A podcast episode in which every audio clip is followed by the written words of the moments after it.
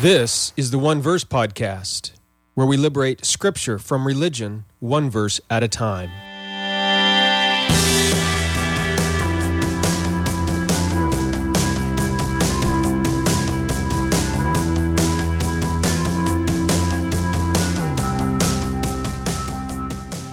Welcome to the One Verse Podcast. I'm your teacher, Jeremy Myers, and yes, we're back. I took the month of January off, first month of the year. It was good for me. It was extremely hectic and stressful at my day job. Uh, but we're back, and I am excited to do some more teaching. Hope you are excited to do some more learning. Beginning with this episode, we're starting with the study of the book of Jonah. Uh, if you think you know the story of Jonah and you're like, oh, not again, listen, stick around. Pretty much as we did with Genesis, I pretty much predict, guarantee, that there will be things you learn from the book of Jonah that you never knew before. Uh, I also have some pretty exciting news. I'm hoping to put a new book out within two months by the end of March. Uh, it's titled Nothing But the Blood of Jesus. And in it, I'm going to show you how the blood of Jesus actually saves us from our sins. You ever thought about that? How is it that the blood of Jesus saves us from our sins, does anything about our sins, you know? Well, we're going to talk about that. I'm going to try to explain that in the book. And uh, I cannot wait to get it out. Been thinking about it, writing about it for quite some time.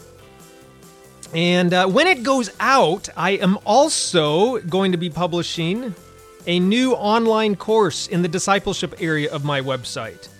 Uh, the, the book, Nothing But the Blood of Jesus, is actually pulled from some of the content in the course. Not all of it, uh, just some of it. Uh, but anyway, so for the you know full experience, the book and the course, uh, you will want to be part of the discipleship online group. Uh, either the hope or love discipleship level, you will uh, that will allow you to take the course for free when it comes out. Learn more. Just go to redeeminggod.com/register. You can see all the benefits of uh, being part of the discipleship group and also sign up there. And then, of course, when you do that, you will get notified when my new book comes out here in about two months. Sounds good? All right, see you there. Hang around, and uh, we'll pick up here in just a minute with our study of Jonah.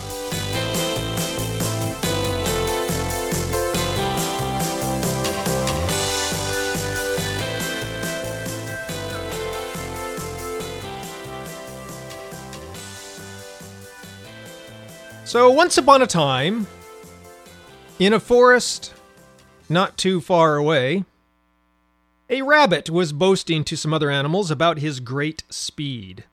I could beat any animal in a race, he said.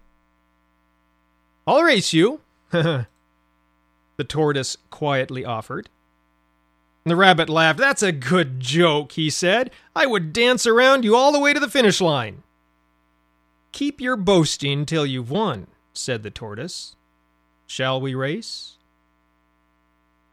Now, I'm not going to finish that story because you already know how it ends, right? You've likely heard the story, The Tortoise and the Hare, dozens of times before, and probably from uh, that very first sentence, or maybe the second one, you knew where the story was headed and how it would end, right? Now, when it comes to the story of Jonah, lots of people feel exactly the same way. Uh, the biblical story of Jonah is very well known.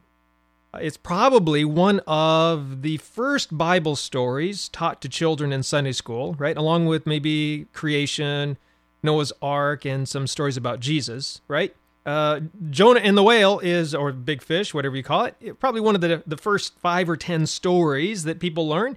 And we hear it over and over and over as we continue to attend church, listen to sermons, and so on. Those who've been in church uh, for longer periods of time have probably heard numerous sermons on the story of Jonah. And because of that, the story has sort of become commonplace, right?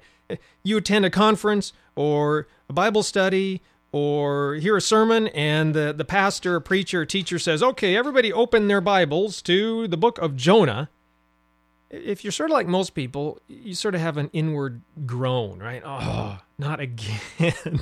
I've heard this story a hundred times before. You know, I so I'm so sick of this story. I'm ready to puke. just like the whale puked up Jonah. and then, you know, for the rest of the message, your mind wanders elsewhere, thinks about sports and your shopping list and, and your to do list at work, that sort of a thing, uh, the business meeting, and, uh, you know. The way it is with the story of Jonah, it, it's true of the old proverb familiarity breeds contempt. Yet I am convinced that this doesn't necessarily need to be the case. Uh, I'm convinced that most people truly have almost no idea what the story of Jonah is all about. Uh, I, I think it is one of the most misunderstood books in the entire Bible, even though it is one of the most well known books in the Bible. Most, most often, sort of here's how it goes. Most often, when pastors and teachers set out to explain the story of Jonah, right, the, the, the general approach is that it is about world missions. You know, here, here's the basic outline of their message God wanted to reach the people of Nineveh, the pastor says. And so God sent Jonah to preach to them, but Jonah didn't want to.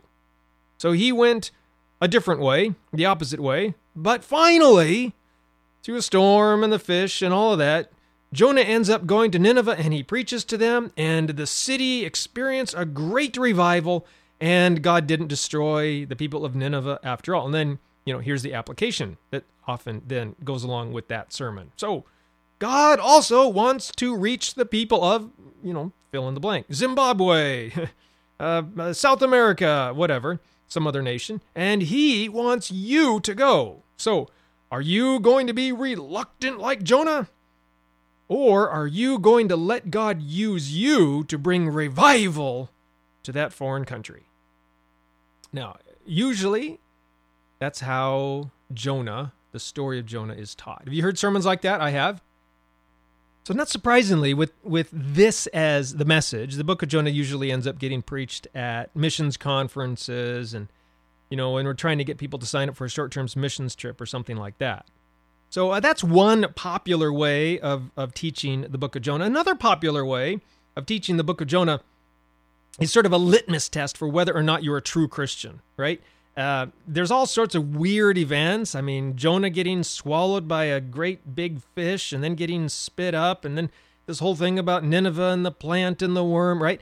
And, and so there's some Bible scholars and Bible critics out there who just scoff at the events that are recorded in the book of Jonah and and they say, "Oh, none of this stuff could have happened. Therefore, you know, errors in the Bible. This is all mythical. It's made up. It's fiction, right?" And so, so other Christians or Bible scholars you get upset at that, and you know, people who defend inerrancy and inspiration, that sort of thing. And so they say, no, no, it, it's true. It's historically true. And then they go to these great links to explain how this great fish could have swallowed this person and the person could have survived in the belly of this fish for three days, and then how they would have gotten spit up and and, and, and gone, and how they would have preached around this great city of Nineveh, right? And, how this plant could have died in three days in the worm, and okay, this whole thing. So sometimes the book of Jonah is sort of viewed as this litmus test for whether or not you truly believe the Bible. You know, whether or not you truly believe in the inerrancy of Scripture. And I don't know whether you believe in inerrancy or not, but you sort of see that sometimes Jonah becomes this battleground between Bible critics and the, you know, quote unquote, Bible believing Christians, that sort of a thing. So, um, Martin Luther, by the way, himself believed that the book was non historical. There are ways, of course. Lots of people believe that the, the book of Jonah is a parable, an allegory, a legend right? That's that's sort of how Martin Luther viewed it. Other scholars have viewed it that way as well. And look, I frankly I don't have any problems with that. My personal view is that it is historical, that the events described in this book did actually happen. We'll be talking about some of that down the road, but I don't think that that is really the point. I think that that teaching or using the book of Jonah that way, frankly, misses the entire point. So, um, we just need to be careful about using the, the book of Jonah that way. All right, so so those so those are sort of the two main ways that people teach and read and understand Jonah, right? It's it's uh, one way God wants you to go to unreached people groups so there can be a revival. The other way, do you really believe the Bible? Well, let's see by quizzing you on how you understand Jonah. If you read the book of Jonah in either one of those ways, and there's other ways, of course, but if you read it in one of those two common ways, you're really missing the entire point of this story. Like any good story, especially biblical stories, you, you can't destroy it by missing the point of the text. And that's what I hope to do in our study of Jonah. By the way, I'm not really getting into Jonah today. This is just an introduction to Jonah. If, if you you haven't figured that out already, we're going to pick up with Jonah 1 1 in the next episode next week. But um, for now, just uh, since this is introduction, what is the story of Jonah all about? Right? If it's not about God's missionaries, sending missionaries to foreign countries, and it's not about evidence for biblical inerrancy, something like that, then what is Jonah all about? well, guess what? Since Jonah is such a great story, I am not going to ruin it for you. I'm not going to give away spoilers here in the introduction. That would ruin it, right? You sit down to watch a movie, you don't want to know the ending. We got the Super Bowl coming up here in, in the United States, here in, let's see, today is Wednesday, so th- three or four days. Uh, you don't want to know who wins. If you're a big Super Bowl football NFL fan, you don't want to know who wins. That ruins it. Same way with reading stories in the Bible. There is an amazing ending to the story of Jonah, which most people miss and ignore and, and neglect, overlook. Uh, I don't want to ruin the ending to the book of Jonah by giving it away to you right here in the introduction to our study to our, our learning through the book of Jonah. Okay, but I can give you a few clues. First of all, Jonah, very humorous. There's lots of humor in the story. And the humor is is um, you just think about it. Jonah doesn't want to go to Nineveh because they're so disobedient. And so what does he do? he disobeys. uh, here we have one man's attempt to disobey God so that he doesn't have to interact with people who are disobeying God. Uh, very, very ironic very much like our own lives sometimes. Um, the book has a lot of themes which, oof, are very appropriate for what's going on around the world right now, not just here in the United States, but in many European countries, North American countries as well, like uh, nationalism, prejudice, uh, self righteousness, right? Uh, th- there's all sorts of those themes. These issues are occurring right now. I don't care whether you love Trump or hate Trump. You you definitely probably have an opinion about him and what he is doing in the world today. And guess what? Jonah, no matter what your view is, Jonah has something to say to you. The book of Jonah does. So we'll be looking at some of that as we go through go through it. I would say that probably the main theme Okay, and I'm not giving away the ending of the story here, but one of the main themes, main issues, main questions even of this book uh, relates to the character and nature of God. A big question in the book of Jonah is what is God like? All right. And we have that question too. In fact, for many of the books of the Bible, that is a main question. If you remember in our early studies of Genesis, that was the main question uh, for Genesis chapter 1. The Israelites coming out of bondage in Egypt and all of the gods of Egypt that they had become familiar with. Moses was now leading them to Mount Sinai through the Red Sea, right up to Canaan eventually, hopefully. Didn't work out quite the way they planned. But uh, the main question they have as they were coming out is okay, Moses, you're leading us to worship this God. What's he like? Tell us what he's like. And so uh, to help answer that, one of this is one of the reasons Moses wrote Genesis 1. Same thing here in Jonah. The big question everybody's asking is what is God like? And the book of Jonah helps explain that to us and to all readers. All right. Now, having said that, there's great tension in the book. All right. In some ways, God is portrayed as sort of this violent deity who hurls storms on people and ruins people's lives. Is that what God is like? Hmm. Well, the book of Jonah will tell us. Uh, in other ways, Jonah, I'm sorry, God in the book of Jonah is sort of portrayed as a deity who plays games with humans. Right? Uh, he brings terror and a near death experience on these poor sailors. Right?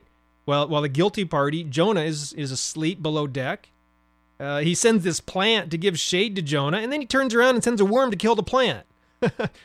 and, and then God has the audacity when Jonah gets annoyed and upset at this. Why are you annoyed? Well, you you you ruined my plant, God.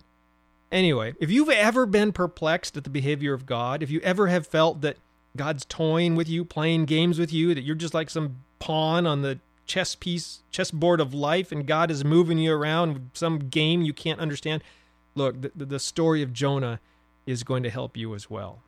So, this is a big theme in Jonah. What is God like? How does he behave? How does he treat humans? And uh, we we will answer some of those, or the story of Jonah will answer some of those as we go along, especially as we get to the end of the book. So uh, it, it's critically critically important uh, do we understand this as well. And you know the reason this is so such an important theme in Jonah and really in the rest of Scripture is because whether we realize it or not, we become like the God we serve. Did you know that? You become like the God you believe in. It's why it's why theology, why our view of God is so critically important. It's also why I spend so much time on this podcast trying to explain to you what God is like, that God looks like Jesus. Uh, Jesus says, If you've seen me, you've seen the Father. So if we want to know what God is like, we can do no better than look to Jesus. When you understand Jesus and what he is like, then we understand what God is like. Right? So so this is why this whole theme, what is God like? What is his nature? What is his character? That is such an important and central question in the Bible and so many books of the Bible like like Jonah here as well, and like like Genesis 1. All right? If we believe that that God acts like Zeus, right? This Greek god hurling lightning and storms and thunder, you know, on people who anger him. Well, guess what? We're going to see no problems with hurling bombs and shooting people because they disobey disobey God. You know, become our enemies. Our enemies are God's enemies, and God, you know, sends storms and hurricanes and floods and famines on his enemies. Therefore, he can use us to send bombs and fire and killing on our enemies. You see how that works? We become like the God we worship. Whereas if we if we believe that God looks like Jesus, forgiving his enemies, loving his enemies, right? Then also we will seek to do those sorts of things in our own life. Love our enemies, forgive our enemies. That sort of a thing. So that's that's what we're going to be looking at in the story of Jonah. Uh, it's like many other books in the Old Testament. Job, for example, this is a big theme in Job, big theme in Genesis, big theme everywhere, really, throughout the entire Bible. And if you remember the last study, which I did at the end of the years, we did a survey of the book of Revelation. That was a big theme in Revelation. What is God like? And John, interesting name, John, Jonah. Um, John says, you know, the, the, the, the he's in heaven. Behold, the lion of the tribe of Judah. That's what people thought. And when he looks, he saw a lamb. Hmm very similar to some of the themes we're going to see in the story of Jonah. And uh, in Jonah, we we see God through Jonah's eyes, and we see the journey that God takes Jonah on as God seeks to unveil, to reveal himself to Jonah, to the sailors, to the Ninevites, and ultimately even to you and me. Look, it's going to be an exciting book. It's a it's a wonderful story all on its own, but then the theological insight and the theological truth that this book contains is some of the best in the entire Old Testament. That's why I'm going to uh, teach it to you, and I hope you join me for this study. We're uh, going to pick up next week in Jonah 1 1. This, as I said, was just a brief introduction to the book, and uh, it's an exciting journey. I hope you join us in in Jonah 1 1, I think you will be surprised by what you learn. And we're going to let Jonah tell the story as it is written. Right? We're, we're not going to get caught up in the details about what kind of fish it was that swallowed Jonah, how he survived three days in the belly, right, of the whale, the fish. Keep calling it whale. It's a fish, not a whale. uh, the story's humorous, ironic, and beautifully breathtaking in its revelation of God and its expose of the human heart. So I hope you join us in this coming months as we take a verse by verse look through this important little book. Speaking of books, look, if you want to be notified when my new book comes out, Nothing But the Blood of Jesus, uh, or if you want to join my online discipleship group, just go to redeeminggod.com slash register. The uh, first sort of group there, the faith group, uh, that's the free group. You'll be notified of the book when it comes out if you join that group. Uh, you also get a free online course there, Skeleton Church, and some lessons to some of my other courses, a bunch of other benefits. But the Hope and Love discipleship levels, uh, one's a monthly payment, low monthly payment, one's a yearly payment that allows you to save even more. And those give you all of my courses for free, all the ones that are there, the two that are there, plus this third one that I hope to publish here in uh, just a month or two. So, anyway, I can't wait to see you online there in the discipleship group. And make sure you join me next week when we dive into the first verse of the book of Jonah. See you then.